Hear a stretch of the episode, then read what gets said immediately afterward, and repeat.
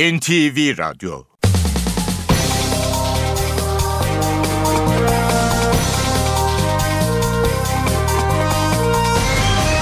İşe giderken.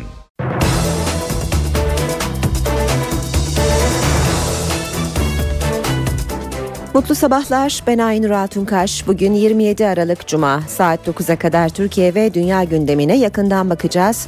Önce başlıklarla başlayalım. AK Parti'de 3 milletvekili disipline sevk edildi. Ankara milletvekili Haluk Özdalga ile İzmir milletvekilleri Ertuğrul Günay ve Erdal Kalkan'ın partiden kesin ihracı istendi. Erdal Kalkan kurul kararını beklemeden istifa etti. Ertuğrul Günay yolsuzluklara karşı çıktığımız için istenmiyoruz dedi. Yolsuzluk soruşturmasının ikinci dalgasını yürüten savcı Muammer Akkaş'ın elinden dosya alındı. Savcı baskı yapılıyor, deliller karartılıyor dedi. Başsavcı Turan Çolakkadı, savcı Akkaş'ı kendilerini yanıltmak ve basına bilgi sızdırmakla suçladı. Hakimler ve Savcılar Yüksek Kurulu da bir bildiri yayınladı. Savcıların mülki amirlere bilgi verme zorunluluğu anayasaya aykırıdır dedi. Yolsuzluk soruşturmasının ardından 7 kentte protesto gösterisi düzenlendi. Adana'da eylemcilerle polis arasında gerginlik çıktı. 2 kişi yaralandı. Kabinedeki değişikliğin ardından devir teslim törenleri yapıldı. İstifa eden bakanlardan sert açıklamalar geldi. Önceki gün vefat eden ünlü sanatçı Adnan Şenses'in cenazesi bugün toprağa verilecek. İşe giderken gazetelerin gündemi.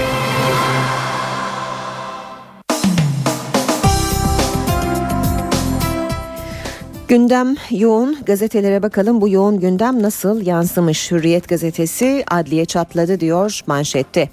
Kamuoyunu dehşete düşüren bir dosya savaşı yaşanıyor.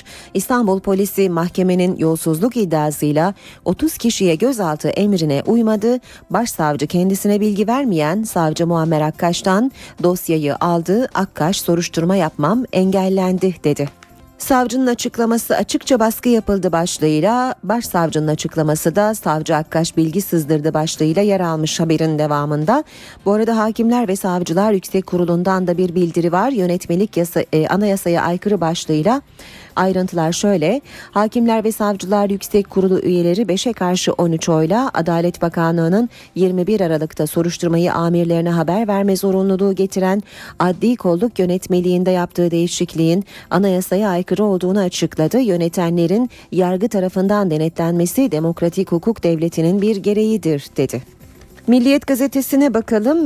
Milliyet de benzer bir başlıkla manşetten duyuruyor gelişmeleri. İddia makamı karıştı. Operasyonda yeni dalga gerginliği zirveye taşıdı. İstanbul'daki soruşturmadan alınan savcı Akkaş ve başsavcı Çolakkadı birbirini suçladı. Hakimler ve Savcılar Yüksek Kurulu sert bir açıklamayla tartışmaya katıldı. Milliyet gazetesi kabinedeki devir teslim törenlerine de birinci sayfasında genişçe yer veriyor. Kutsal yürüyüş yara almasın başlığında şunlar yer almış. Önceki gün istifasını açıklarken Başbakan'a karşı yaptığı çıkışta dikkat çeken Erdoğan Bayraktar, Çevre ve Şehircilik Bakanlığı görevini İdris Güllüce'ye devrederken bu konulara girmedi. Bayraktar, 40 yıldır içinde bulunduğum bu dava ve kutsal yürüyüşün yara almadan devamı için üzerime düşen sorumluluğun bilinciyle yoluma devam edeceğim dedi. Eski İçişleri Bakanı Muammer Güler'in açıklamaları sert oldu. Güler, 41 yıllık meslek hayatımda gayri yasal işe bulaşmadım. Keşke bu hançeri başkaları vurmuş olsaydı. Bunu yapanlara hakkımı helal etmiyorum dedi. Devir teslim töreni için polis mangası ve kırmızı halı istemeyen yeni İçişleri Bakanı Efkan Ala, görevi devraldıktan hemen sonra Milli Güvenlik Kurulu'na katıldı. 3 vekil ihraç için disipline. AK Parti'nin dün akşam yapılan Merkez Yönetim Kurulu toplantısında İzmir Milletvekili Ertuğrul Günay, Erdal Kalkan ve Ankara Milletvekili Haluk Özdalga'yı partiden ihraç edilmeleri talebiyle Disiplin Kurulu'na sevk etme kararı alındı. Yapılan açıklamada 3 vekilin son zamanlarda parti disiplini ve politikalarıyla hükümet icraatına aykırı sözlü ve yazılı beyanlarda bulundukları bildirildi diyor. Milliyet bir diğer başlık, cübbeyi çıkarıp halaya durdular. Amasya Adalet Sarayı, Başsavcı Ergün Tokgöz liderliğindeki hakim ve savcıların halk oyunları oynadığı ve yöresel ezgilerin duyulduğu bir merkeze dönüşmüş durumda. Bir yıldır halk oyunu kursu aldıklarını söyleyen Tokgöz, adliyelerin eskiden soğuk yüzü vardı. Bence artık adliyelerimizin oldukça sıcak, oldukça makul, oldukça insana yakın bir yüzü var dedi. Halay çekildiği anda çekilmiş bir de fotoğrafı görüyoruz Milliyet'te. Toma'da biber gazı gerçekmiş başlığı da var. Eski İçişleri Bakanı Muammer Güler, gezi olayları sırasında gündeme gelen tomalara biber gazı konuluyor iddiasını doğruladı. Güler, şebeke suyu konulan tomalarda ihtiyaç duyulması halinde gaz solüsyonu, sentetik yangın söndürme köpüğü kullanıldığını da bildirdi. Yüksek ateş, dolar 2.14'ü, euro 2.91'i görerek rekor kırdı. Borsa 8 günde %15 eridi. Bankacılar 2014'ün bu yıldan daha zor geçeceği konusunda hemfikir. Sabahla devam edelim. Sabah gazetesi manşette kiralık evde paralel şube diyor. Ankara Emniyeti Organize Şube'de görevli bazı polislerin kiralanan evlerde paralel emniyet oluşturduğu ortaya çıktı demiş. Gazete manşet haberinde. Sürmanşette ise işte cemaatin emniyet imamı başlığını görüyoruz. Emniyetteki paralel devlet yapılanmasına ilişkin ilişkilerin ortaya çıktığını yazıyor Sabah gazetesi özel haberinde. Devam edelim Cumhuriyet gazetesiyle. Cumhuriyet yargı ultimatomu diyor. Hakimler ve Savcılar Yüksek Kurulu soruşturma ve operasyonların önünü kesen yönetmeliği eleştirdi diyerek yayınlanan bildiriye yer veriyor haberinde. Radikal gazetesi yargı kilit demiş manşette. Yolsuzluk soruşturmasıyla başlayan kriz ikinci dalga soruşturmasıyla yargının kilitlenmesine yol açtı. Elinden dosya alınan savcı başsavcıyı ve polisi suçladı. Başsavcı Turan Çolakkadı savcıya, Hakimler ve Savcılar Yüksek Kurulu ise yürütmeye ve başsavcıya ateş püskürdü deniyor haberin ayrıntılarında. Star gazetesi var. Sırada darbeciye savcı fırçası demiş Star manşette. İstanbul Başsavcısı Çolakkadı, hükümeti yargı yoluyla devirmek için yasa dışı soruşturma yürüten savcıyı, ortada terörle mücadele kanununa giren suç yok, medya gücüyle soruşturma mı olur diye suçladı ve görevden aldı diyor Star gazetesi haberinde. Devam edelim basın özetlerine. Habertürk'te de aynı haberi manşette görüyoruz. Başsavcı incele dedim sızdırdı diyor. Çolakkadı'dan savcı Akkaş'a yönelik suçlama şöyle: dosyayı inceleyip bilgi vermesini söyledim. Ertesi gün bilgileri basında gördük. Devir teslimde hem sarıldılar hem ağladılar diyerek fotoğraflı bir habere yer veriyor. Tazelenen kabineden portreler diyor Habertürk gazetesi. Yeni Aile Bakanı Doçent Doktor Ayşenur İslam, Türk Dili ve Edebiyatı uzmanı. 10 kitabı, 40 makalesi var. Eltisi Merve Kavakçı, kocası ise Mavi Marmara'nın doktoru Bahadır İslam. Tören sırasında eski bakan Fatma Şahin'in ağladığını da görüyoruz. Devam edelim basın özetlerine yine Habertürk'ten. Bir yıl uyuşturucu tedavisi. Uyuşturucu davasında 2 yıl hapisle yargılanan Tarkan'a denetimli serbestlikle tedavi kararı çıktı diyor Habertürk gazetesi. Ağır'a iyi haber bir diğer başlık. Tahliye olanlara yeni soruşturmada hapis getiren hüküm iptal edildi. Bundan Ağır da yararlanacak. Yeni Şafak gazetesi savcı Cumhuriyeti demiş manşette. Başsavcı deşifre etti. İstanbul Cumhuriyet Başsavcısı Turan Çolakkadı, darbe girişiminin ikinci operasyonu için düğmeye basan savcı Muammer Akkaş'ın elinden soruşturma dosyasını aldı. Akkaş korsan açıklama yapınca basının karşısına geçen Çolakkadı, savcıların hukuksuzluğunu ortaya koydu demiş Yeni Şafak haberinde. Yine devir teslimin törenlerinden fotoğraflı büyükçe bir haberi görüyoruz Yeni Şafak gazetesinde de. Zaman gazetesine bakalım. Zaman, soruşturma yapmam engellendi diyerek ikinci yolsuzluk dosyası elinden alınan savcı Akkaş'ın açıklamalarına manşetinde yer veriyor. Gözaltına alınacak bazı isimlerin basında yer aldığını ve delillerin karartılmaya başladığını tespit ettim. Başsavcılık ve adli kolluk üzerinden yargıya açıkça baskı yapıldı ve mahkeme kararlarının uygulanması önlendi. Bu zorlu süreçte bütün hukuk camiasından yargı bağımsızlığına sahip çıkmalarını bekliyorum. Zaman gazetesi sürmanşette de Hakimler ve Savcılar Yüksek Kurulu'nun bildirisine yer veriyor. Yönetenler de yargı denetimindedir başlığıyla. adli kolluk yönetmeliğinin anayasaya açıkça aykırı olduğunu belirtti diyor kurul. Yazılı açıklamada yargı yönetenlere karşı yönetilenlerin güvencesidir. Yönetenlerin de herkes gibi yargı tarafından denetlenmesi demokratik hukuk devletinin bir gereğidir denildi. Hakimler ve Savcılar Yüksek Kurulu açıklamasında adli kolluk güçlerinin Cumhuriyet Savcısının adliyeye ilişkin bütün emirlerini gecikmeksizin yerine getirmekle yükümlü oldukları, savcının talimatını yerine getirmeyenlerin doğrudan soruşturulacakları vurgulandı deniyor Zaman Gazetesi'nin haberinde. Bir diğer başlıkla bitirelim. Uludereli aileler tazminata el sürmedi. Şırnak'ın Uludere ilçesinde 28 Aralık 2011 gecesi 34 köylünün hayatını kaybettiği katliam 3. yılına girerken ölenlerin ailelerine ödenen 123'er bin liralık tazminatla ilgili ilginç bir gelişme yaşandı. Askeri jetlerin gerçekleştirdiği bombardımanda yakınlarını kaybeden hiçbir aile hesaplarına yatırılan tazminata dokunmadı. Hesaplarda bir süre bekleyen toplam 4 milyon lira aşkın meblağ iade edildi. Acılı aileler devletten para ve iş değil, sadece adalet beklediklerini söylüyor demiş Zaman'ın haberi.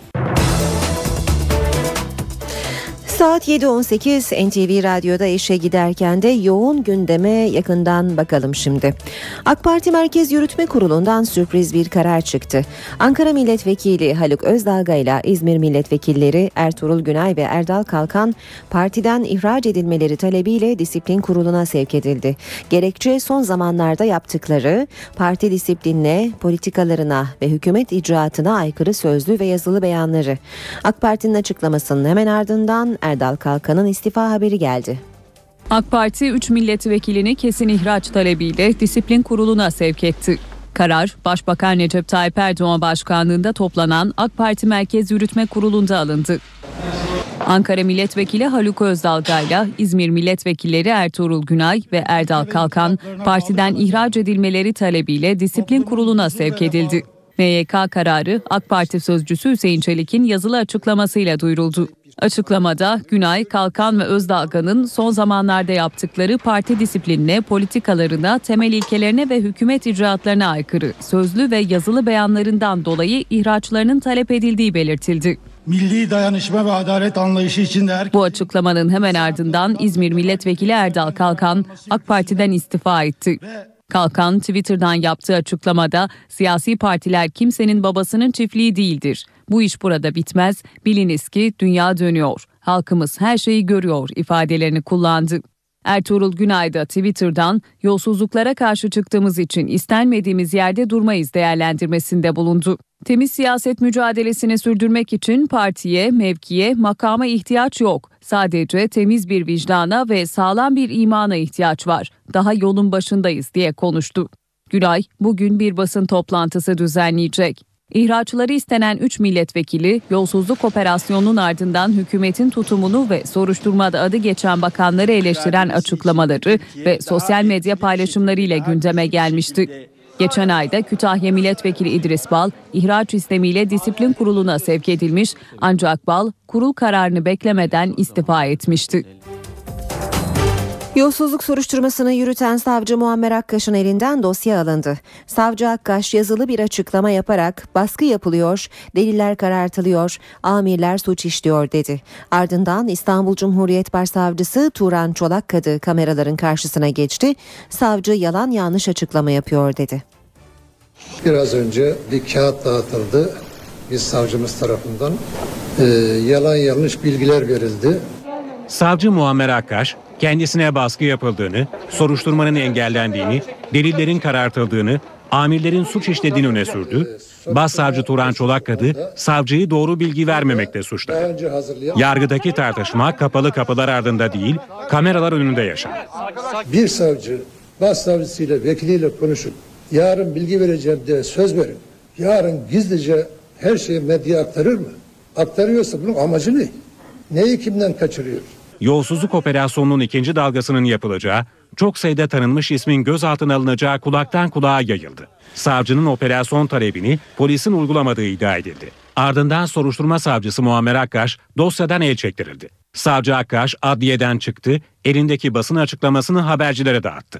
Operasyonda görev alacak şube müdürleriyle adliye binasında yaptığım görüşmeye rağmen mahkeme kararının ve gözaltına alma kararının yerine getirilmediğini belirledim. Cumhuriyet savcısı olarak soruşturma yapmam engellendi. Adli kolluk üzerinden yargıya açıkça baskı yapılmış ve mahkeme kararlarının uygulanması önlenmiştir. Mahkeme kararlarını uygulamayarak amirler suç işlemiştir. Şüphelilerin önlem alması, kaçması ve delil karartmasına imkan verilmiştir. Bir saat sonra İstanbul Cumhuriyet Başsavcısı Turan Çolakkadı, Çağlayan'da adliyede kameraların karşısına geçti. Bir şey olmazsa kaos olur. Her önüne gelen kendiliğinden bir şey yaparsın. Bırakalım faksla, telefonla bildirmeyi. 2 yıldır hiçbir bilgi verilmeden yürütülen soruşturmalar var. Savcı Akkaş, soruşturmanın sızdırıldığını, gözaltına alınacak isimlerin internette yayınlandığını söyledi. Ama başsavcıya göre dosyayı sızdıran savcıydı. Medyanın gücüyle savcı çalışır mı? Ya soruşturmalar böyle orta yerde yapılabilir mi? Bu tartışmaya Hakimler ve Savcılar Yüksek Kurulu da dahil oldu. Sert bir açıklama yapan kurul, savcıların mülki amirlere bilgi verme zorunluluğu anayasaya aykırıdır dedi.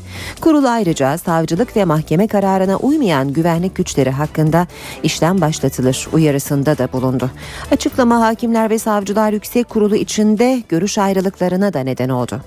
Polis adli soruşturmalarda savcıların emirlerini yerine getirmek zorundadır. Cumhuriyet savcılarının emirlerini uygulamakta ihmalleri görülen kolluk, amir ve memurları hakkında savcıların doğrudan soruşturma yetkisi vardır. Hakimler ve Savcılar Yüksek Kurulu yolsuzluk soruşturmasında mahkeme kararına rağmen polisin gözaltı yapmadığı yönündeki iddialara bu sözlerle tepki gösterdi. Kurul soruşturmanın ardından çıkartılan adli kolluk yönetmeliğini de eleştirdi. Soruşturmalarla ilgili adli görevi bulunmayan mülki idare amirlerinin bilgilendirilmesi, yargı bağımsızlığı, kuvvetler ayrılığı ilkeleriyle Anayasa ve Ceza Mahkemesi Kanunu'na açıkça aykırıdır. Savcıların nasıl görev yapacağının çerçevesi kanunlarla çizilmiştir vurgusu yapan kurul, eğer savcı suç işlemişse soruşturma yetkisinin ilgili kurullarda olduğunu açıkladı. Kurul ayrıca hukuka aykırı eylem ve işlemde bulunan yönetenlerin yargı tarafından denetlenmesi demokratik hukuk devletinin bir gereğidir değerlendirmesinde bulundu. Açıklama HSYK içinde görüş ayrılıklarına sebep oldu. Bugüne kadar tüm kararlarını oy birliğiyle alan kurulda 5 üye açıklamanın yapılmaması yönünde oy kullandı. Aralarında Başkan Vekili Ahmet Hamsici ve kurul başkanlarının bulunduğu 13 üye ise bildiriye imza attı. Adalet Bakanlığı Müsteşarı Birol Erdemse 7 sayfalık muhalefet şerhinde adli kolluk yönetmeliğinin anayasaya aykırı olmadığını savundu. Kolluk amiri ya da mülki amirlerin soruşturma konusunda bilgilendirilmemesinin adli kolluk üzerindeki denetimi işlevsiz hale getirdiğini söyleyen Birol Erdem, denetimsiz kollukta suça müsaade ediyor dedi. Adalet Bakanlığı Müsteşarı Erdem ayrıca adli kolluk yönetmeliğinde yapılan değişiklikle mahkemelerin yetki alanına bir müdahalenin söz konusu olmadığını da savundu. Hakimler ve Savcılar Yüksek Kurulu'nun savcıların mülki amirlere bilgi verme zorunluluğu anayasaya aykırıdır şeklindeki bu bildirisine tepkiler geldi. İktidar korsan bildiri, muhalefetse bildiri yetmez yetkilerinizi kullanın dedi. Hakimler ve Savcılar Yüksek Kurulu'nun yargıya ilişkin yapılan tartışmalar ve adli kolluk yönetmeliğinde yapılan değişikliklere ilişkin açıklaması siyasette de yankı buldu. İktidar kanadından ilk tepki AK Parti Genel Başkan Yardımcısı Mustafa Şentop'tan geldi. Şentop, HSYK'nın açıklamasını korsan bildiri olarak niteledi. Bu tür açıklamaların 28 Şubat dönemini hatırlattığını söyledi. Şahıslar biz 13 üyeyiz deyip böyle bir açıklama yapabilir. Ama HSYK adına bir bildiri yayınlayamaz. Bu bir suç teşkil eder. Türkiye bu süreçleri 28 Şubat'ta da yaşamıştı. Eskiden asker adına bildiri yayımlanırdı, şimdi HSYK yayınlıyor ifadelerini kullandı. Değerli basın mensupları, HSYK'nın açıklamasına ilişkin CHP'den de bir değerlendirme geldi. CHP sözcüsü Haluk Koç, bildirinin yeterli olmadığını söyledi, HSYK'yı göreve çağırdı. Bildiri yayınlayarak olayları geçiştiremezsiniz ve bu sorunları çözemezsiniz. Anayasa ve yasalardan kaynaklanan yetkilerinizi kullanmak zorundasınız. Haluk Koç, İstanbul Cumhuriyet Başsavcısı Turan Çolakkadı'nın yolsuzluk operasyonlarına ilişkin açıklamalarına da tepki gösterdi. Başsavcı için hükümet sözcüsü benzetmesi yaptı. Üzülerek görüyoruz ki İstanbul Cumhuriyet Başsavcısı bir cumhuriyet savcısı olarak değil de bu vahim gelişmelere sanki bir hükümet sözcüsüymüş gibi yaklaşmaktadır. Şu andan itibaren Türkiye'de anayasa rafa kaldırılmıştır. AK Parti Burdur Milletvekili Hasan Hami Yıldırım, savcı Muammer Akkaş'ın yürüttüğü soruşturma dosyasının elinden alınmasına Twitter hesabından tepki gösterdi. Yıldırım, hukuk devletinde bu baskı meşru görülemez dedi. AK Partili vekil yaptığı yazılı açıklamada da bu olayların yargı bağımsızlığı açısından ağır sonuçlar doğurabileceğini ve hükümete olan güveni zedeleyeceğini ifade etti. İstanbul'da yürütülen yolsuzluk ve rüşvet soruşturmasından sonra görevden alınan Ankara Emniyeti'nde görevli şube müdürleri yürütmenin durdurulması istemiyle Danıştay'a başvurdu.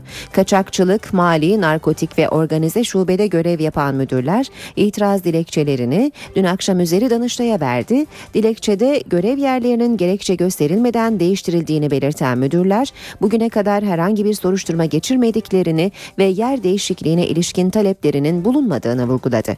Danıştay başvuruyu işleme aldı.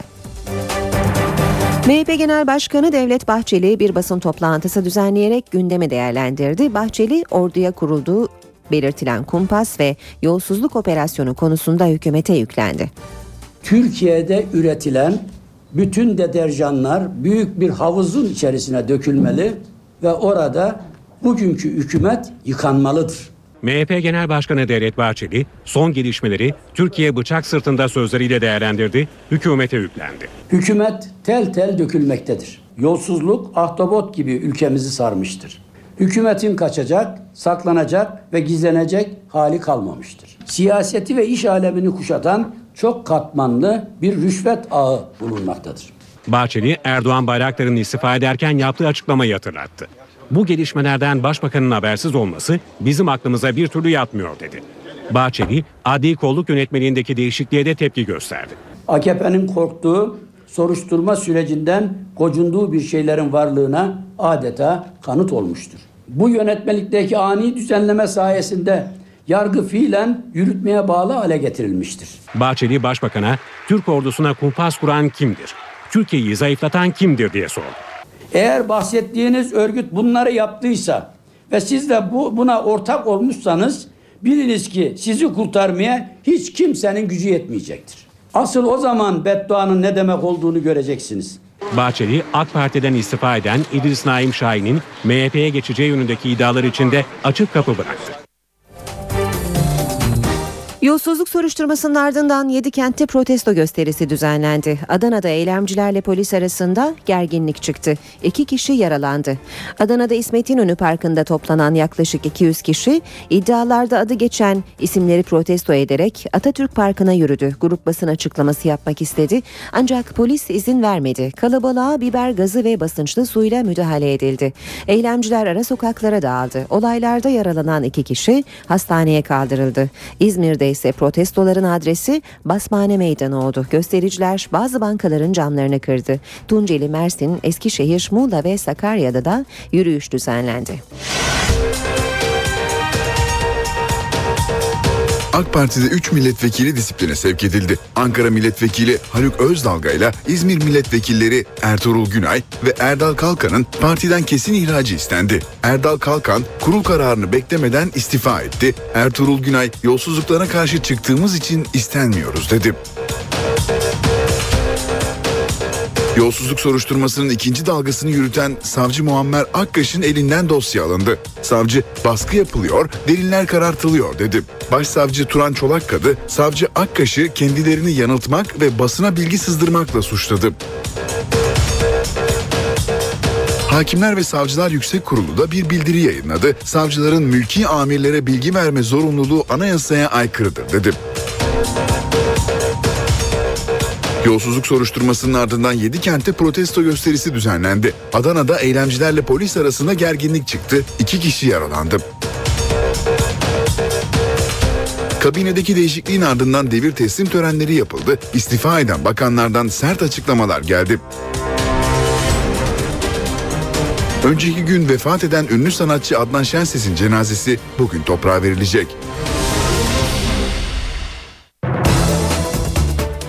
Saat 7.38. Kabine revizyonunun ardından dün devir teslim törenleri vardı. Görevini devreden isimler arasında istifa eden 3 bakan, Muammer Güler, Zafer Çağlayan ve Erdoğan Bayraktar da vardı. Sayın Bakanım, hiç utanmadın mı da gider ayak bombaladın partiyi? İstifası en çok tartışılan isim olan Erdoğan Bayraktar, devir teslim töreninde tepkiyle karşılandı. Bayraktar, Çevre ve Şehircilik Bakanlığı görevini İdris Güllücü'ye devretti. Başbakanımıza, partimize ve çalışma arkadaşlarıma teşekkür ediyor ve başarılar diliyorum. 40 yıldır içinde bulunduğum bu dava ve bu kutsal yürüyüşün yara almadan devamı için üzerime düşen sorumluluğun bilinciyle yoluma devam edeceğimizi ifade etmek istiyor. Hepinize tekrar teşekkür ediyorum. Yolsuzluk soruşturmasının ardından istifa eden Muammer Güler ise sitem dolu bir veda konuşması yaptı. Keşke bu hançeri başkaları vurmuş olsaydı. Benim üzüntüm odur, ancak o yapanları bir tarafa bırakıyor. Onlara hakkımı helal etmediğimi söylüyor. Güler yolsuzluk iddialarını bir kez daha reddetti. Yaptığımız hiçbir gayri yasal faaliyet olmamıştır. 41 yıllık meslek hayatımda hiçbir gayri kanuni işin içinde olmadım. Görevini Nihat Zeybekçi'ye devreden Zafer Çağlayan'ın da gündeminde yolsuzluk iddiaları vardı. Çağlayan'ın zaman zaman gözleri doldu. Ustalıkla düzenlenen bir komployla karşı karşıyayız. Ben bu mevkilere şükürler olsun doymuş olarak geldim. Ne ben, ne ailem, ne çalışma arkadaşlarım hiçbir yanlışlık içinde olmadık, Allah'ımıza şükürler olsun. Bir devir teslim töreni de Avrupa Birliği Bakanlığı'nda vardı. Mevlüt Çavuşoğlu görevi Egemen Bağış'tan devraldı. Bu zamana kadar nasıl fitne tohumunu biz kardeşlikle yok ettiysek, bundan sonra da bütün bu çabaları, bütün bu komploları, bütün bu tuzakları inşallah hayal kırıklığına da birlikte uğratacağız. Yalnızca istifa eden bakanlar ve Avrupa Birliği Bakanı Egemen Bağış değil, Binali Yıldırım, Sadullah Ergin, Nihat Ergün, Fatma Şahin de görevlerini devretti. Devir teslim törenlerinde hem duygusal hem de renkli anlar yaşandı. Kabine değişikliğinin ardından bakanlıklarda devir teslim heyecanı vardı. AK Parti hükümetlerinin en çok bakanlık koltuğunda oturan isimlerinden Binali Yıldırım görevini Lütfi Elvan'a devretti. Biz bu kadar gayret ederken bazıları da fitne üretmeye, dedikodu üretmeye, ülkemizde yapılan bu hizmetleri gölgelemeye yönelik bir takım faaliyetler içerisinde bulunmuşlar. Binali Yıldırım bakanlık binasından gözyaşları doğurlandı. 1977-78'lerde başlayan yolculuğumuz burada noktalanmayacak ve bu devam edecektir. Aile ve Sosyal Politikalar Bakanlığı'nda düzenlenen törende duygusal anlar yaşandı. Fatma Şahin görevini gözyaşlarıyla Ayşenur İslam'a devretti. Devir teslim törenlerinde en çok mesai yapan isimse Bekir Bozdağ oldu. Bozdağ önce Başbakanlık Yardımcılığı görevini Emrullah İşler'e devretti. Ardından da Sadullah Ergin'den Adalet Bakanlığı görevini devraldı. Sadullah Ergin artık gündeme ilişkin soru almayacağını esprili bir dille ifade etti. Gündeme ilişkinse onları Sayın Bakanımıza sorarsınız. Ben artık Hatay Büyükşehir Belediye Başkan adayıyım. Bilim, Sanayi ve Teknoloji Bakanlığı'nda düzenlenen törenle Fikri Işık bakanlık görevini Nihat Ergün'den devraldı. İnsanları servet arzusu, şehvet arzusu, şöhret arzusu yoldan çıkarır. Allah'a şükür parayla pulla işimiz olmadı.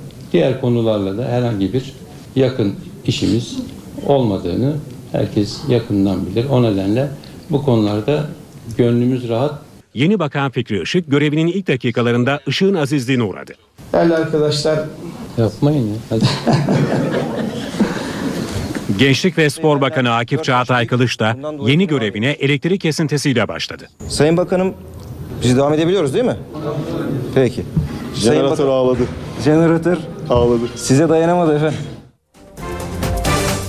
Kabinedeki değişiklikler CHP ve BDP'nin de gündeminde. CHP bunun bir revizyon değil, hükümet değişikliği olduğu görüşünde. BDP ise erken seçimi işaret ediyor. 10 tane bakan değişiyor ise hükümetin ana omurgası diyebileceğimiz bakanlıkların bakanları değişiyor ise ortada bir kabine revizyonu yoktur. Hükümet değişikliği vardır. Kabine revizyonu muhalefetin ana gündem maddesi. CHP, Başbakan Recep Tayyip Erdoğan'ın kabine revizyonu değil, hükümet değişikliği yaptığı görüşünde. Otomobilin kaportasını tamir etmiştir.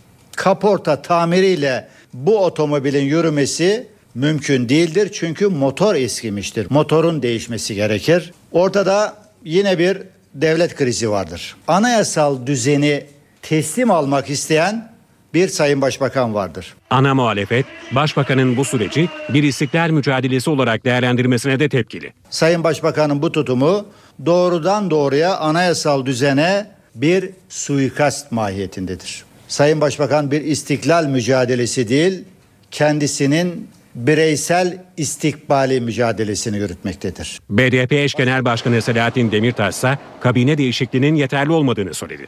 Bakanların görevden alınması, bakanların istifası tek başına durumu kurtarmaz.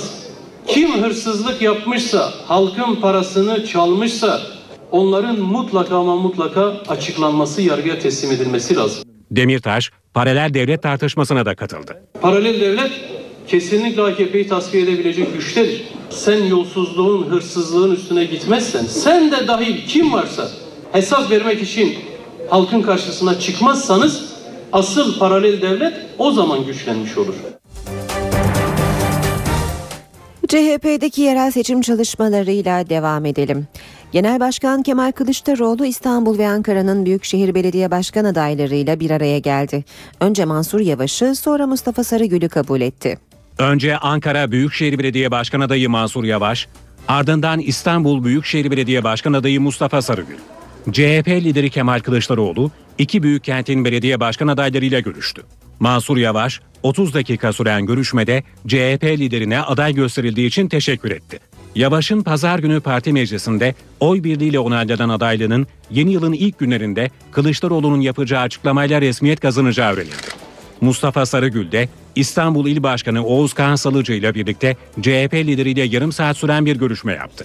Sarıgül, CHP liderini pazar günü İstanbul İl Başkanlığındaki kampanya merkezi açılış törenine davet etti. Sarıgül, 29 Aralık pazar günü saat 12'de Kılıçdaroğlu'na büyük bir karşılama yapacaklarını söyledi. Kılıçdaroğlu'nun pazar günü Mustafa Sarıgül'ün adaylığını resmen açıklaması bekleniyor. CHP'nin henüz açıklanmayan adaylarının önemli bir bölümünün Ocak ayı içinde yapılacak parti meclisi toplantısında açıklanacağı belirtiliyor. Barış ve Demokrasi Partisi de 12 ilin daha belediye başkan adayını açıkladı. Adaylar arasında dikkat çeken isimler var. Mardin'e Ahmet Türk, Şanlıurfa'ya Osman Baydemir. Barış ve Demokrasi Partisi'nin belediye başkan adayları netleşiyor. Diyarbakır'daki toplantıda 12 il ve bağlı ilçelerin adayları açıklandı. Mardin Büyükşehir Belediye Başkanlığı'na DTK eş başkanı Ahmet Türk aday gösterildi. Türk aynı zamanda memleketi olan Mardin'den bağımsız milletvekili. Açıklamada ismi yer almasa da adaylığı kesinleşen isimlerden biri de Osman Baydemir. İki dönemdir Diyarbakır Büyükşehir Belediye Başkanı olan Baydemir, Şanlıurfa'dan aday gösterildi.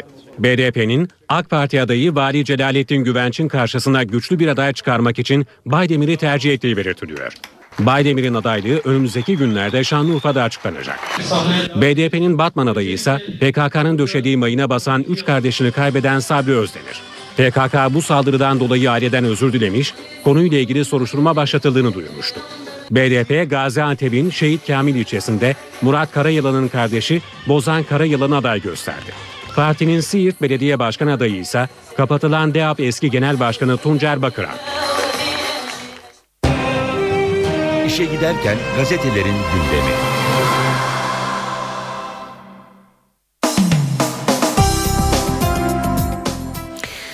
Şimdi spor gündemine bakacağız. Önce spor gazetelerinin manşetlerine bakalım, sonra gazetelerin spor sayfalarına dönelim. Fanatik Kartal isyan etti diyor. Kasımpaşa gerginliği bizi çok rahatsız etti. Şimdi Beşiktaş'ın stadı yok. Nerede oynayacağımız belli değil. Rakiplerimiz 100 milyon gelir alırken bizde o da yok. Bu rezillikten kurtulmamız lazım.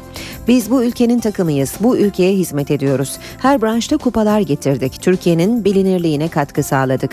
Tüm bu şartlar altında stadımızı kendi paramızla yapmaya çalışıyoruz. Kimse merak etmesin, bunun altından da kalkacağız. Transfer yapacağız ama takıma katkı sağlayacak oyuncular alacağız. Şartlar uyarsa yapacağız yani. Eskiden olduğu gibi ver ona, at imzayı, sonra ödeme, parayı faiziyle 3 misli öde devri yok. Eskiler yapıyordu zaten bunu. Fikret Orman'ın açıklamaları. Fotomaçla devam edelim. Fenerbahçe çok ciddi diyor Fotomaç. Kevin Campbell'ın menajeri açıkladı. Bir süredir Fenerbahçe'nin gündeminde yer alan Salzburglu Kevin Campbell konusunda çarpıcı gelişmeler yaşanıyor. 23 yaşındaki futbolcunun menajeri Eurosport Türkiye'ye yaptığı açıklamada Fenerbahçe Kevin'i istiyor. Teklifleri çok ciddi, transfer devri arasında zor görünse de her an her şey olabilir dedi. Galatasaray cephesinde ise Berbatov var. Berbatov'a aslan pençesi diyor Fotomaç. Galatasaray'da daha önce de transfer listesinde yer alan Dimitar Berbatov yeniden gündeme geldi. İngiliz medyasında yer alan haberlere göre Fulham'ın Bulgar golcüsü devre arasında Galatasaray'a transfer olacak. Ayrıca Roberto Mancini'nin 33 yaşındaki golcüyü çok istediği de bir internet sitesinde yer aldı. AMK gazetesiyle devam edelim. Yılın pazarlığı diyor manşeti gazetinin. Galatasaray ve Drogba arasında sözleşme yenileme görüşmeleri sürüyor. Sarı Kırmızılılar fil dişili golcüyü mutlaka takımda tutmak istiyor. Ama 36 yaşındaki yıldızın uzun süreli kontrat şartı var. Yönetim 1 milyon artı 4 milyon euro derken Drogba 2 yıl artı 8 milyon euro diyor. Bir diğer başlık AMK'den Aziz Baba. Fenerbahçe'de Başkan Aziz Yıldırım'dan yılbaşı sürprizi. Sezonun ilk yarısını lider tamamlamayı garantileyen Sarı Lacivertlilere ödül Aziz Yıldırım'dan geldi. Oyuncuların 5 milyon dolarlık transfer taksidini bizzat karşılayan Fenerbahçe Başkanı yılbaşı dopingi yaptı. 5 milyon dolar cebinden verdi diyor AMK. Hürriyet gazetesine bakalım. Seçime git, yönetimi değiştir. Gözümüze çarpan ilk başlık. Faruk Süren dost sohbetinde Ünal Aysal'a sürpriz bir öneride bulundu. Mayıs'ta kongre yapın, hepimiz size destek oluruz. Zaten başka aday da çıkmaz. Galatasaray Başkanı Aysal'ı ofisinde ziyaret eden eski başkan Süren, yaptıklarınız ortada, yine aday olun ama profesyonellerinizi yönlendirecek daha güçlü bir yönetime ihtiyacınız var dedi. Aysal, bunu ciddi olarak düşüneceğim yanıtını verdi. Galatasaray'ın kupası Fener'e.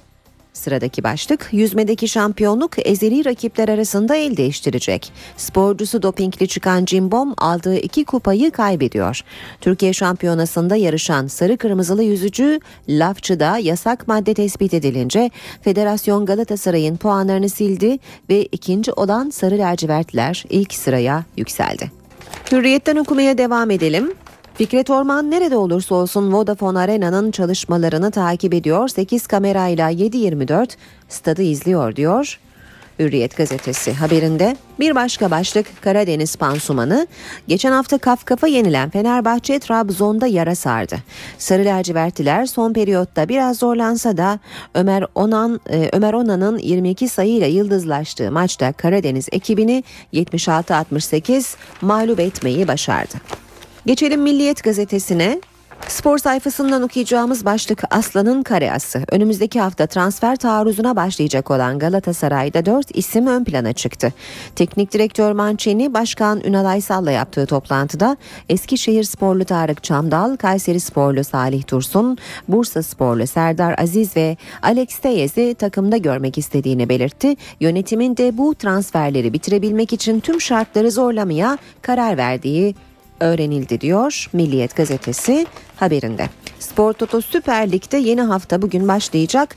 Bu hafta oynanacak maçların ardından devre tatili var. Bu akşam saat 20'de Gençler Birliği Beşiktaş'la mücadele edecek. 19 Mayıs stadındaki maçı Özgür Yankaya yönetecek. NTV Radyo. Yeni saate başlıyoruz. Herkese günaydın. Ben Aynur Altunkaş. Yanımızda Gökhan Abur var. Son hava tahminlerini konuşacağız. Önce gündemi kısaca hatırlayalım. AK Parti'de 3 milletvekili disipline sevk edildi. Ankara milletvekili Haluk Özdalga ile İzmir milletvekilleri Ertuğrul Günay ve Erdal Kalkan'ın partiden kesin ihracı istendi. Erdal Kalkan kurul kararını beklemeden istifa etti. Ertuğrul Günay yolsuzluklara karşı çıktığımız için istenmiyoruz dedi. Yolsuzluk soruşturmasının ikinci dalgasını yürüten savcı Muammer Akkaş'ın elinden dosya alındı. Savcı baskı yapılıyor, deliller karartılıyor dedi. Başsavcı Turan Çolakkadı, savcı Akkaş'ı kendilerini yanıltmak ve basına bilgi sızdırmakla suçladı. Hakimler ve Savcılar Yüksek Kurulu da bir bildiri yayınladı. Savcıların mülki amirlere bilgi verme zorunluluğu anayasaya aykırıdır dedi. Yolsuzluk soruşturmasının ardından 7 kentte protesto gösterisi düzenlendi. Adana'da eylemcilerle polis arasında gerginlik çıktı. 2 kişi yaralandı. Kabinedeki değişikliğin ardından devir teslim törenleri yapıldı. İstifa eden bakanlardan sert açıklamalar geldi. Önceki gün vefat eden ünlü sanatçı Adnan Şenses'in cenazesi bugün toprağa verilecek. Gündem sıcak. Lodos'la birlikte hava sıcaklıklarında da yükseliş vardı. Bakalım yükseliş hafta sonunda da devam edecek mi? Gökhan Abur ne dersiniz? Evet, şu anda yükseliş devam ediyor fakat pazar günü Poyraz'a dönecek rüzgar, o bakımdan biraz hafif olarak serinleyecek. Özellikle önümüzdeki hafta Poyraz zaman zaman sertleşip batıda Marmara başta olmak üzere sıcaklıkları bugüne göre 4-5 derece azaltacak ama yine ortalamaları civarında olacak. Evet, bugünden itibaren batı bölgelerimiz bir alçak basıncın etkisi altına giriyor. O Batı Avrupa'yı etkisi altına alan ki bugüne itibaren çok daha güçlü fırtınalar ve sağanaklar bırakacak olan sistemin bir ucu, çok fazla derin olmayan bir kısmı Ege'yi etkisi altına aldı ve şu anda Yunanistan'da kuvvetli yağışlar var ve Ege'de bulutlanma artıyor. Marmara'da bulutlanma artıyor. Önümüzdeki saatler içinde artacak bulutlanmayla özellikle akşama doğru kıyı Ege'de yağışın başlamasını bekliyoruz. Bu yağışlar yer yer hafif de olsa sağanak şeklinde olacak bu gece için. Rüzgarlar oldukça kuvvetli. Bugün Bodrumluları uyarmak istiyorum. Bugün rüzgar bölgede fırtına boyutlarına çıkacak keşişleme yönlü bir rüzgar var. Yalnız Bodrum'da değil, Marmaris'te, Fethiye Körfezi içinde rüzgar oldukça kuvvetli. Marmara, Karadeniz'de ise kuvvetli rüzgar beklemiyoruz. Yarınsa yağışlar giderek etkisini arttırıyor. Özellikle Ege'nin tümünde yağış var ama Güney Ege ve Akdeniz'de, Batı Akdeniz'de çok daha kuvvetli sağanaklar var ki özellikle yine Bodrum'dan başlayarak Marmaris, Datça, Fethiye, Finike ve Antalya'ya kadar olan bölgede çok kuvvetli rüzgarlarla beraber sağanak yağışlar yarın etkili olacak. İç kesimlerde ise yine gece sıcaklıkları biraz yükselse de hava oldukça soğuk. Doğuda ise yarın yağış beklemiyoruz. Bugün de yağış beklemiyoruz. Ama biraz da olsa don ve buzlanma azaldı. Çünkü bulutlanma artıyor. Bulutlanmanın artması gece gündüz sıcaklık farkını biraz da olsa azaltacak. Ama yine şu an itibariyle yer yer yoğun sis var. Bu sis ve pusun yarın da iç ve doğu kesimlerde etkili olmasını bekliyoruz. Pazar günü ise yağışlar biraz daha doğuya doğru kayacak. Bu kez Marmara'nın güney kesimlerinde hafif yağış var. Ege'deki yağış etkisini hafif olarak kaybedecek fakat bu sefer Doğu Akdeniz ve Güneydoğu'da pazar günü kuvvetli sağanaklar var. Bu yağışlar etkisini giderek arttırırken özellikle iç kesimlerde havanın hala soğuk olması, yarın akşamki ve pazar günü yağışların yer yer karla karışık yağmur şeklinde olmasına sebep olacak. Pazartesi günü ise batıda yağış yok. Doğuda aralıklara devam ederken yılbaşı geliyor. Yılbaşı günü çok büyük olasılıkla Marmara bölgesinde hafif yağış geçişi var. Doğudaki yağışlar aralıklara devam edecek. Bu yağışlar yağmur şeklinde ama doğudaki bulunan yurttaşlarımız bu yılbaşında kar yağışıyla karşılayabilirler. Yılın ilk günü ise yine İstanbul'da da aralıklarla yağış var. Evet, yılbaşı, son derece değişken bir hava bizi bekliyor. Yılbaşı gecesi tahminlerinizi 31 Aralık Salı günü sabah alacağız sizden ayrıntılı olarak. Evet, son derece değişken olabilir ama şu andaki bulgular böyle. Gökhan Abur, teşekkür ediyoruz. Ben teşekkür ediyorum. İşe giderken gazetelerin gündemi.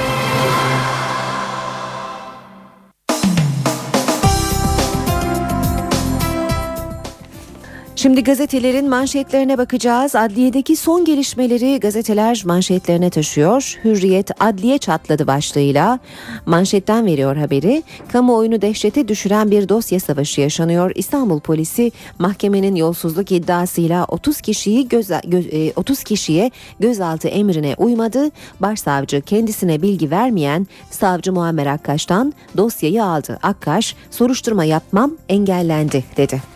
Milliyet'te de haberi iddia makamı karıştı başlığıyla manşette görüyoruz. Operasyonda yeni dalga gerginliği zirveye taşıdı.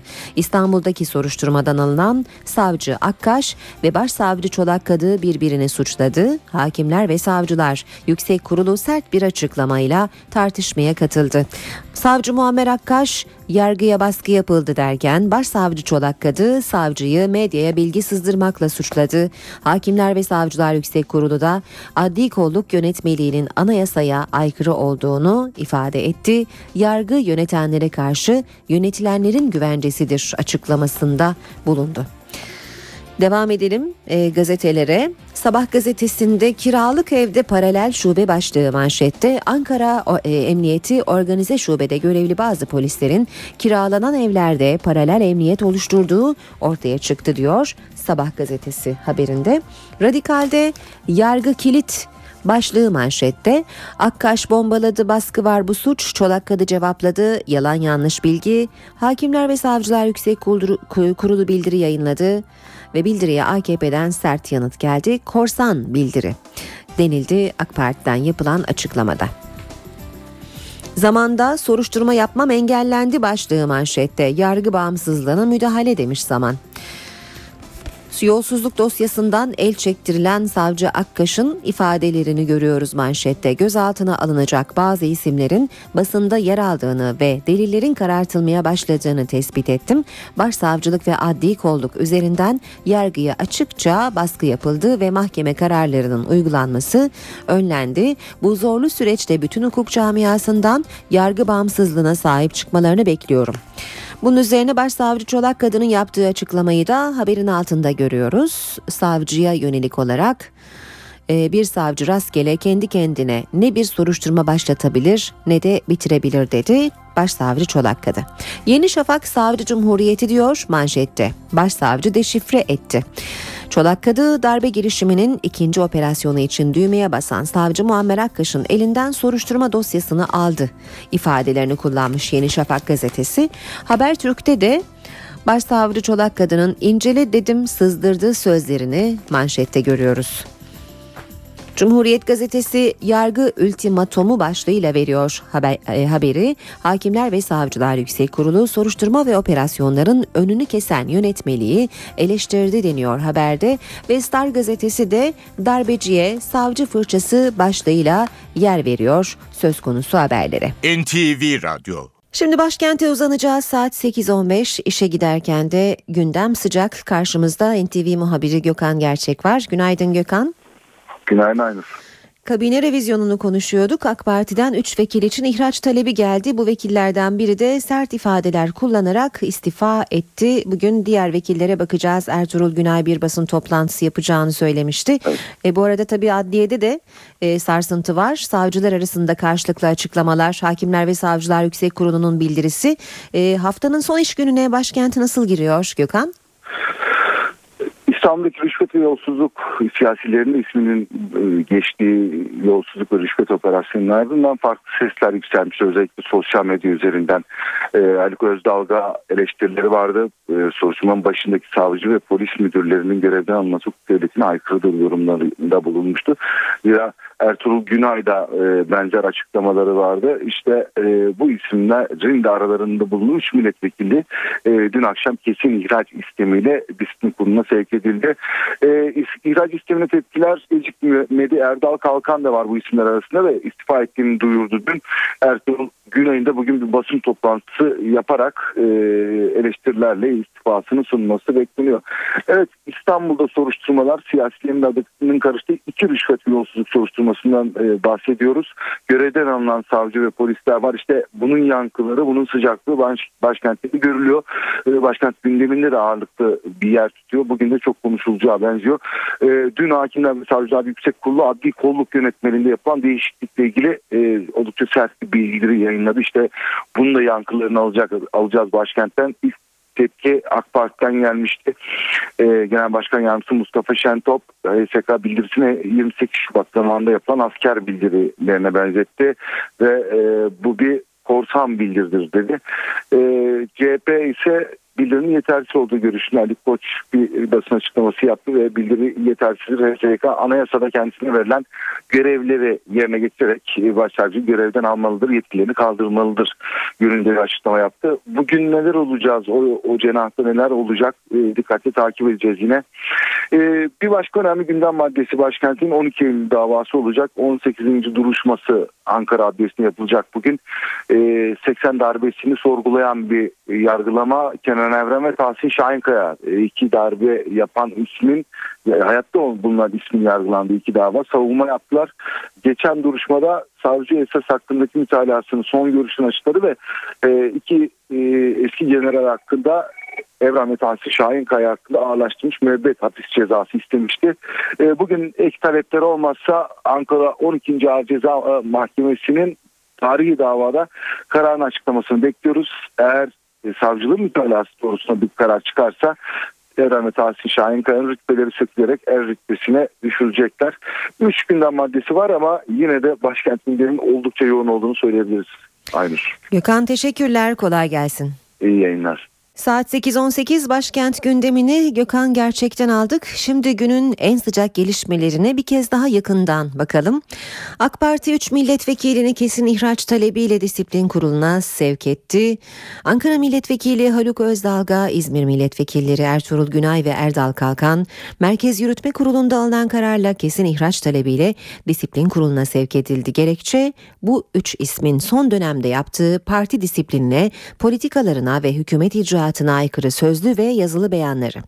Bu açıklamanın hemen ardından İzmir Milletvekili Erdal Kalkan AK Parti'den istifa etti. Kalkan istifa ettiğini Twitter hesabından söyledi. Ertuğrul Günay da Twitter'dan bugün bir basın toplantısı düzenleyeceğini belirtti. Yolsuzluklara karşı çıktığımız için istenmediğimiz yerde durmayız ifadesini kullandı. Yolsuzluk ve rüşvet operasyonunun ikinci dalgasını yürüten savcı Muammer Akkaş'ın elinden dosya alındı. Bunun üzerine savcı Akkaş yazılı bir açıklama yaptı ve soruşturma yapmam engellendi dedi. Akkaş'ın açıklamasına İstanbul Cumhuriyet Başsavcısı Turan Çolakkadı cevap verdi.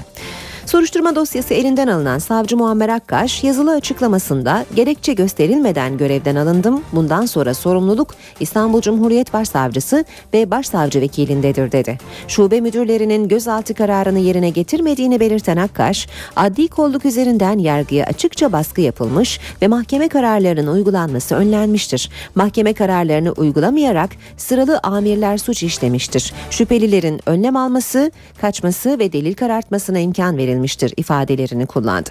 Savcı Akkaş'ın bu açıklamasına Başsavcı Turan Çolakkadı yanıt verdi. Başsavcı, yalan yanlış bilgiler verildi. Savcılar rastgele soruşturma açamaz. Başsavcıya bilgi vermek zorundadır dedi.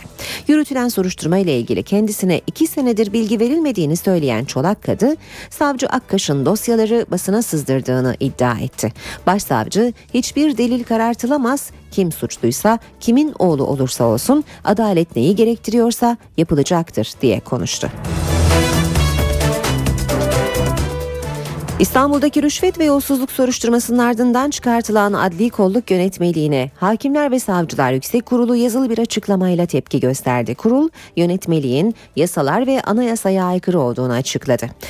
Açıklamada soruşturmalarla ilgili savcıların mülki amirlere bilgi vermesini düzenleyen adli kolluk yönetmeliğinin kuvvetler ayrılığı ilkesiyle anayasaya aykırı olduğu vurgulandı. Hukuka aykırı eylem ve işlemlerde bulunulması halinde yönetenlerin de herkes gibi yargı tarafından denetlenmesi demokratik hukuk devletinin bir gereğidir denildi. Kurul, İstanbul'daki soruşturmada mahkeme kararına rağmen polisin gözaltı yapmadığı yönündeki iddiaları da değerlendirdi. Polis üstlerinin değil Cumhuriyet savcılarının emirlerini yerine getirmek zorundadır diyen kurul, aksi durumda kolluk hakkında savcıların doğrudan soruşturma açma yetkileri vardır uyarısında da bulundu. İstanbul'da Çağdaş Hukukçular Derneği'ne üye avukatların yargılandığı davada 4 tutuklu sanık tahliye edildi.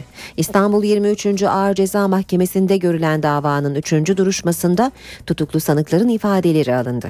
Mahkeme, Şükriye Erdem, Nazan Betül Van Gölü Kozağaçlı, Naciye Demir ve Avni Güçlü Sevimli'nin tahliyesine karar verdi. 5'i tutuklu 22 sanığın yargılandığı davanın bir sonraki duruşması 15 Nisan'da yapılacak.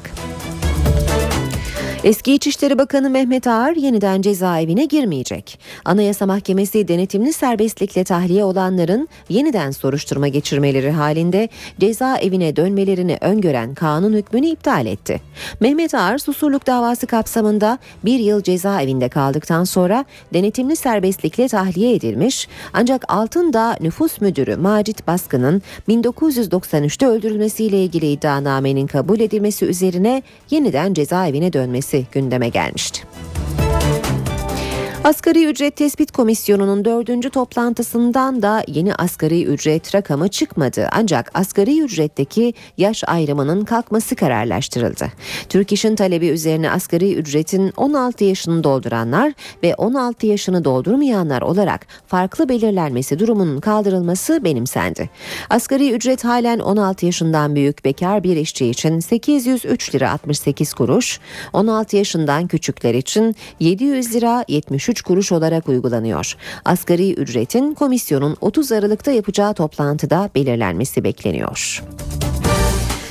Son günlerde tarihi seviyeleri zorlayan dolar dün yine zirveyi gördü. Siyasi gelişmelere paralel olarak 2.14 seviyesiyle yeni bir rekor kırdı. Peki piyasaları neler bekliyor? Dolar tekrar 2 liranın altına iner mi? Altın ve piyasa uzmanı Mehmet Ali Yıldırım Türkiye bu soruları sorduk. Dolar tarihi rekorunu kırdı. Gün içerisinde dolar 2.14 seviyesini geçti. Yabancı yatırımcının olmadığı bir ortamdayız. O bakımdan içeride çok aşırı bir talep olacağı kanaatinde değilim. Spekülatif hareketler de var. Tabii siyasi gerginlik bir miktar fiyatlarda fiyatlanıyor. Merkez Bankası'nın salı günü piyasaya dolar sürmesi de yükselişi durduramadı. Bu fiyat hareketlerinin çok fazla kalıcı olmasını beklemiyorum. Döviz fiyatlarında bu fiyat yükselişlerin çok kalıcı olmasını beklemiyoruz. Peki dolar 2 liranın altına inecek mi? 2014'te olabilir ama 2014'e kadar zaten şurada 3-4 gün kaldı.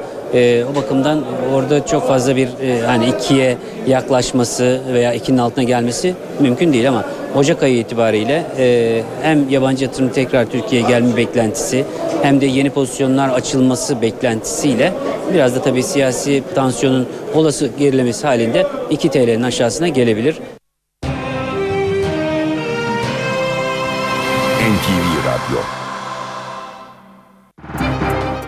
Şimdi piyasalardaki son verilere göz atalım. 2.14'le tarihi zirvedeydi dolar dedik dün. Bu sabah 2.12'den işlem görüyor. Euro dolar paritesi 1.37. Euro ise 2.91'den açıldı. Borsa İstanbul'da da dün yine düşüş vardı. Bir önceki gün %4,2'lik kayıp vardı. Dünkü kayıp da %2,33 olarak gerçekleşti. Kapanış 64.555 puandan oldu. Altının onsu $1.212. Kapalı çarşıda külçe altının gramı 83. Çeyrek altın 146 liradan işlem görüyor. Brent petrolün varili $112. AK Parti'de 3 milletvekili disipline sevk edildi. Ankara Milletvekili Haluk Özdalga ile İzmir Milletvekilleri Ertuğrul Günay ve Erdal Kalkan'ın partiden kesin ihracı istendi. Erdal Kalkan kurul kararını beklemeden istifa etti. Ertuğrul Günay yolsuzluklara karşı çıktığımız için istenmiyoruz dedi. Yolsuzluk soruşturmasının ikinci dalgasını yürüten savcı Muammer Akkaş'ın elinden dosya alındı. Savcı baskı yapılıyor, deliller karartılıyor dedi. Başsavcı Turan Çolakkadı, savcı Akkaş'ı kendilerini yanıltmak ve basına bilgi sızdırmakla suçladı. Hakimler ve Savcılar Yüksek Kurulu da bir bildiri yayınladı. Savcıların mülki amirlere bilgi verme zorunluluğu anayasaya aykırıdır dedi. Yolsuzluk soruşturmasının ardından 7 kentte protesto gösterisi düzenlendi. Adana'da eylemcilerle polis arasında gerginlik çıktı. 2 kişi yaralandı. Kabinedeki değişikliğin ardından devir teslim törenleri yapıldı. İstifa eden bakanlardan sert açıklamalar geldi. Önceki gün vefat eden ünlü sanatçı Adnan Şenses'in cenazesi bugün toprağa verilecek.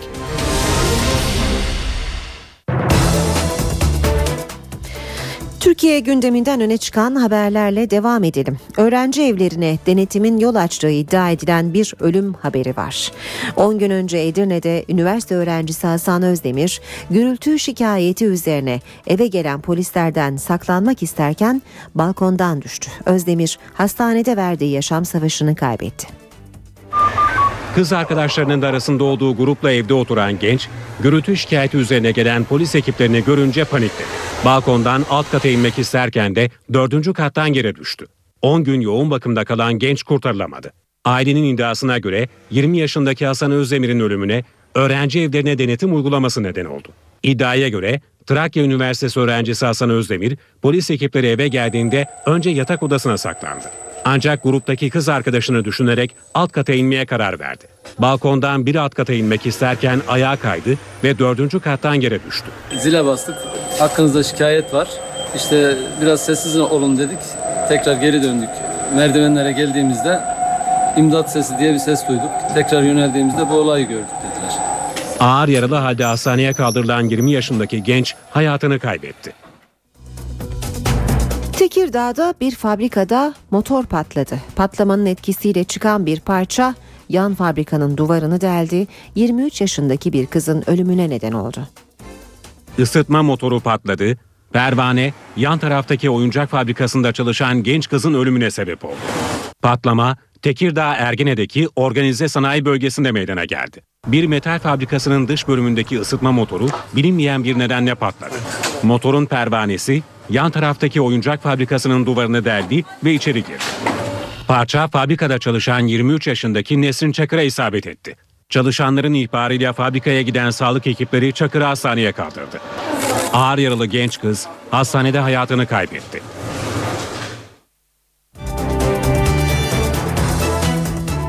Antalya'da 100 nakli olan 4 kişi Akdeniz Üniversitesi Hastanesi'nde buluştu. Birbirlerine tedavi süreçlerini anlatan hastalar yeni yıldan beklentilerini de paylaştı.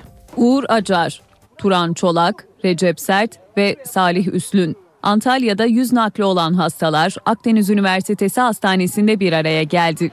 Dördü de birbirlerine tedavi süreçlerini anlattı. Türkiye'de ilk 100 nakli yapılan Uğur Acar, tecrübesiyle arkadaşlarına moral verdi. Seni anlıyorum. Zamanla daha iyi olacaksın.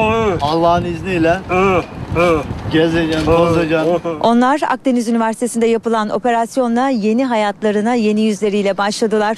2014 öncesinde onları bir araya getirdik ve yeni yıl dileklerini aldık. İnşallah 2014'te benimle görüşürler. Reklamdır, filmdir, çekme amacından olumlu olursa inşallah bir filmde oynamak isterim. Ama benim için en güzel yılbaşı 2013 yılı olmuş oldu. Ne güzel, mutlu hayaller yaşadım. Mutlu günlerim oldu.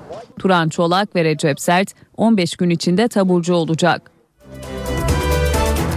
Uyuşturucu kullanmak suçundan yargılanan pop sanatçısı Tarkan hakkında denetimli serbestlik tedbiri uygulanmasına karar verildi. Uyuşturucu madde bulundurma, kullanma, satma ve satılmasına aracılık etme suçlarından açılan 17 sanıklı dava karara bağlandı. Tarkan bir yıl boyunca uyuşturucu tedavisi görecek, her 3 haftada bir tedavi yaptırdığına ilişkin kontrole gidecek. Tarkan tedbir kararına uygun davranırsa kamu davası düşürülecek. Aksi halde davaya devam edilecek ve yeniden hüküm verilecek. Tarkan'ın uyuşturucu kullanmak suçundan 2 yıla kadar hapsi isteniyordu. Diyarbakır'da bir leoparın vurularak öldürülmesi olayının tekrarlanmaması için bilim adamları harekete geçti. Siirt'te leoparların önemi bir toplantıyla halka anlatıldı. Siirt valisi Ahmet Aydın'dan leoparların korunması adına ilginç bir vaat geldi. Eğer bir leoparı görürseniz, canlı hocalığını teslim ederseniz veya bunları telefonla bunu yakalayıp korumasını sağlarsak o vatandaşımıza biz valilik olarak 0 bir araba söz verdik. Canlı leopar getirene 0 otomobil hediye. Vaadin sahibi Siirt valisi Ahmet Aydın. Diyarbakır'da bir leoparın öldürülmesi sonrası bölgede araştırma başlatıldı. Elde edilen bulgular Siirt'teki toplantıda değerlendirildi. Leopar'ın bölge için önemi halka anlatıldı. Şu an tespit ettiğimiz en büyük sıkıntı leoparın bölgede öldürülmesi, gelişigüzel şekilde öldürülmesi. O yüzden halkı bunun da bilinçsizce yapıldığını tahmin ettiğimiz için halkı bilinçlendirme toplantısı yaptık. Bu Türkiye'de ilk defa olan bir şey. Toplantıda konuşan Vali Ahmet Aydın, leoparın turizm için önemli olduğunu söyledi. Bir leoparın yerini tespit edenlerin ödüllendirileceğini açıkladı. Doğa turizm açısından da yaban hayatı açısından da leopar bizim için çok önemli bir fırsat. Hatta ben şurada şu sözü de veriyorum. Eğer canlı bir leopar görüp de hocamla irtibat tespit ederseniz ben burada 0 bir araba vereceğim. 0 bir araba söz veriyorum. Erzurum kırsalında leoparlara dair izler bulan uzmanlar araştırmaları bu bölgeye kaydırdı. Rusya'da haklarındaki suçlamalar düşürülen Greenpeace üyeleri ülkelerine dönme hazırlığında. Gizem Akan'ın da aralarında bulunduğu Greenpeace üyeleri Rus makamlarından çıkış vizesini aldı. Çevre örgütü Greenpeace'in üyesi Gizem Akan'ın yüzü gülüyor. Akan'ın da aralarında bulunduğu Greenpeace üyeleri Rus parlamentosunun af kararının ardından çıkış vizelerini aldı. Bu nihayet ülkelerine dönebilecekleri anlamına geliyor. Özgürlüğüne tam olarak kavuşan Gizem Akan, "Mutlu değilim. Yakında evde olacağım ama Kuzey Kutbu hala doymak bilmeyen petrol şirketleri ve yükselen sıcaklıklar tarafından tehdit altında" dedi. Gizem'in önümüzdeki günlerde Türkiye'ye dönmesi bekleniyor. Akan'ın da aralarında olduğu 30 eylemci Eylül ayında Rusya'nın petrol arama çalışmalarını protesto için Kuzey Buz Denizi'ndeki Gazprom'un platformuna çıkmaya çalışırken yakalanarak hapse atılmıştı. Eylemciler 2 ay süren tutukluluğun ardından yaklaşık 1 ay önce kefaretle serbest bırakılmıştı. Rusya ve Suriye arasında yeni bir işbirliği söz konusu. İki ülke Akdeniz'de birlikte petrol arayacak. Anlaşma Suriye Petrol Bakanı Süleyman Abbas ve Rus şirketi arasında imzalandı. Böylece Suriye ilk kez karasularında petrol ve doğal gaz aramasına izin vermiş oldu. Arama Suriye kıyılarındaki 2000 kilometrekarelik alanda yapılacak. Arama faaliyetlerini Rus tarafı finanse edecek. Maliyetin 100 milyon doları bulacağı tahmin ediliyor. Rusya Suriye'de 2011'den beri yaşanan iç savaşta Esad yönetiminin en büyük destekçisi olarak dikkat çekiyor. Üstsüz yaptıkları protestolarıyla tanınan Femen grubu bu kez Almanya'da eylemdeydi. Eylemin adresi bu kez bir kiliseydi. Üstsüz eylemleriyle tanınan Femen grubu bu kez dünyaca ünlü Köln Katedrali'nde Noel ayinini bastı. Başörtü ve mantosuyla katedrale giren Femen grubunun Alman üyesi soyunarak ayin masasının üzerine çıktı. Katedral bir anda karıştı. Slogan atmaya başlayan aktiviste güvenlik görevlileri ve din adamlarının müdahalesi gecikmedi. Vücuduna "Ben Tanrıyım" yazan Femen eylemcisi apar topar dışarıya çıkarıldı. Femen üyesinin Katolik Kilisesi'nin güç tekelini protesto etmek için böylesi bir eyleme giriştiği belirtiliyor. Köln polisi ayinin huzurunu bozduğu gerekçesiyle Femen aktivisti hakkında soruşturma başlattı. Avrupa'nın büyük bölümü soğuk hava ve fırtınayla mücadele ederken Güney Amerika'da da aşırı yağışlar heyelan tehlikesini getirdi. Brezilya'da heyelan sebebiyle binlerce kişi evsiz kaldı, 21 kişi de yaşamını yitirdi.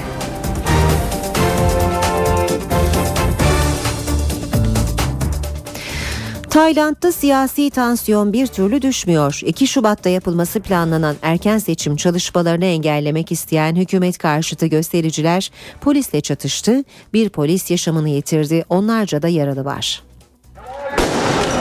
Tayland sokakları yine savaş alanına döndü. Başkent Bangkok'ta hükümet karşıtları polisle karşı karşıya geldi. Başbakan Yingluck Shinawatra istifasını isteyen göstericiler 2 Şubat'taki erken seçimleri için hazırlıklara başlayan seçim komisyonunun bulunduğu binaya hedef aldı. Protestocular seçim çalışmalarını engellemek için binaya girmeye çalışınca polis müdahalesiyle karşılaştı. Güvenlik güçleri taş ve şişe atan göstericilere plastik mermi ve göz yaşartıcı gazla karşılık verdi. Çıkan olaylarda yaralananlar ve gözaltına alınanlar oldu. Ekim ayının ortalarından beri gösteriler düzenleyen hükümet karşıtları, iktidar partisi yeniden seçileceği için reformlar yapılmadan erken seçime gidilmesine karşı çıkıyor. Tayland'dan bir de trafik kazası haberi vereceğiz. Ülkenin kuzeyinde dağlık bölgeden geçen yolcu otobüsü uçuruma yuvarlandı. Kazada 29 kişi yaşamını yitirdi, 4 kişi de yaralandı. Yetkililer kaza nedeninin tam olarak belirlenemediğini açıkladı.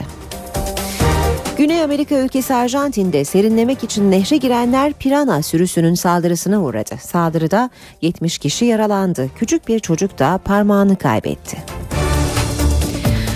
Damar tıkanıklığında bypass ameliyatları stente göre kalp krizi riskini %42 oranında azaltıyor. Araştırmayı Türk doktorlar yaptı. Uluslararası dergilerde yayınlandı.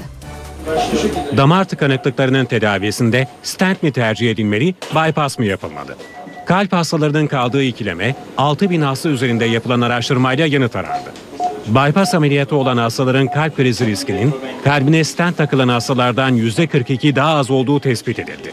Bypass olan hastalarda ölüm oranının %20 oranında azaldığını, kalp krizi riskinin de %42 oranında azaldığını gördük. Bu hastalar kalp damarlarında birden fazla yerde, birden fazla damarda darlığı olan kişilerde çok damar hastalığı varsa ilk önce bypass'ı hastaya önermek gerekiyor. Araştırmanın tersine Türkiye'de stent bypass'tan daha çok tercih ediliyor. Nedeni ameliyata göre daha kolay ve operasyonun daha az riskli olması. Uzmanlar çoklu damar tıkanıklıklarında mutlaka bypass'ın tercih edilmesi gerektiğini söylüyor. Kalp krizi geçirerek gelen hastalarda stent hayat kurtarıcı. Ama birden fazla damarında problem olan, işte sizin 2 damarınıza, 3 damarınıza 3 tane 5 tane stent takılacağız denilen hasta grubunda bu stentleri taktırmak kesinlikle çok zararlı. Bu durum şeker hastaları için de geçerli. Ancak ameliyat ya da stent için karar vermeden önce hastanın mutlaka hem kardiyoloji uzmanı hem de kalp damar cerrahı tarafından görülmesi gerekiyor. 78 yaşında hayata veda eden usta sanatçı Adnan Şenses bugün İstanbul'da toprağa verilecek. Şenses, Teşvikiye Camii'nde ikindi vakti kılınacak, cenaze namazının ardından Zincirlikuyu Mezarlığı'nda defnedilecek. 2011 yılından beri mide kanseriyle mücadele eden Şenses, 3 hafta önce fenalaşarak tedaviye alınmıştı. İşe giderken böylece sona erdi. Hoşça kalın. NTV Radyo.